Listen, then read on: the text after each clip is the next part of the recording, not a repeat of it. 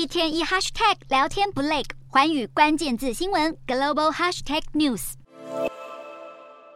女声乐家在剧院里唱得如痴如醉，只不过这地点和歌曲搭配得非常糟糕。引吭高歌的是中国政协委员周小平的妻子。他歌唱的地点是乌克兰马利波的歌剧院，而他唱的曲子却是前苏联的名曲《卡秋莎》。俄罗斯一年半前向乌克兰发动战争，乌克兰人民至今还活在战争阴影下。就连这马利波歌剧院也是俄军屠杀乌克兰平民的地点。乌克兰外交部发言人发文指出，王芳献唱的所在有六百个无辜平民遭俄军杀害，是彻底的道德沦丧，也要求中方做出解释。并禁止王芳等人入境乌克兰。如今王芳有这样的举动，部分也是因为她的夫婿周小平是出名的爱国网红。王芳近期受俄罗斯邀请，与中国部落客和公众人物组团走访乌东、莫斯科，在此扶植顿内茨克人民共和国。北京至今尚未承认。外界认为，出于政治原因，北京无法正式承认俄罗斯并吞的乌克兰土地，因此指派王芳作为中共的宣传机器。如今反倒为中共做了最坏的宣传。